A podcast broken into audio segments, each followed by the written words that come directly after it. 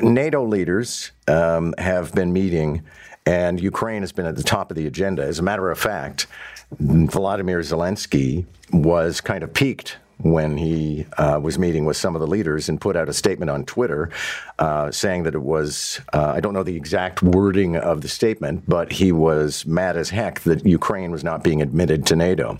But there's a certain jeopardy admitting a new country, especially one that is already at war, to NATO. Here to explain the fine lines, Melinda Haring is a non-resident senior fellow at the Atlantic Council's Eurasia Center, also editor of the Atlantic Council's Ukraine Alert blog. She's been with us before, and she's always been a good Sherpa on this topic. Good morning. Good morning, John. Okay, so I don't think it comes as much of a surprise that it's not like electing a pope. I didn't think there was any chance Ukraine was going to be admitted at this particular round. Okay, hold on. Let's back up for a minute. So the big brawl in Vilnius is not about admitting Ukraine into NATO today. No one is pushing that point. President Zelenskyy has said, of course, we're not going to be admitted. There's an ongoing war. So it's not about letting them in now. President Biden has been disingenuous. He said that on Sunday on the talk shows. That's not what the argument is about. The argument is about when to let Ukraine in. And the argument is about whether or not NATO should extend an invitation, just an invitation at Vilnius. And NATO decided yesterday not to. And Europe is united and wants to do it. The holdouts are Washington and Berlin. Those are the two countries that are saying no. Okay, so what happens if Ukraine is admitted? I mean, the whole policy at NATO has always been an assault on one is an assault on all. So, you know, they're actively in a war right now. I guess they've got to settle the war, and then we can move to the next steps.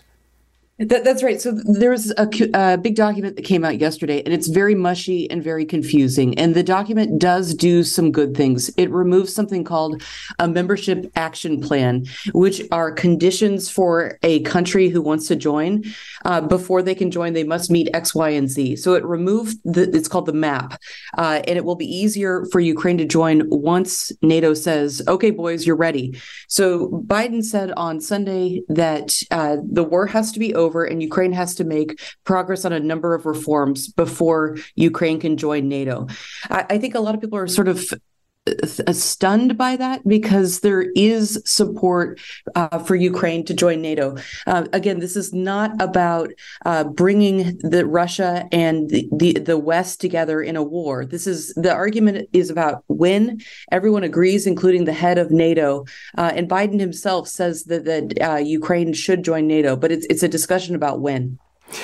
And finally, Sweden and one other nation are getting the go-ahead to be admitted, and they border on Russia, if I'm not mistaken. Yeah. So in the last year, we've seen the NATO alliance grow, and I think the bigger point is when Vladimir Putin went into Ukraine last year in February, he wanted to destroy the NATO alliance, and we've seen the opposite happen. So we see Finland has joined, and Sweden is in the process of joining. The Turks have removed their objection, so the NATO alliance is growing. I think the broader point, though, is why should NATO receive? Why should Ukraine be part of NATO? And, I have a lot of reasons, John, but the top reason that I can give you is that it's cheaper to stop Russia in Ukraine than in Western Europe. And Ukraine's eventual NATO membership is the only ironclad way to stop Russia in Ukraine. So from a cost perspective, there's a number of other, I think, compelling arguments, but that's why Ukraine should be part of NATO eventually. Thank you so much for this. Always appreciate it.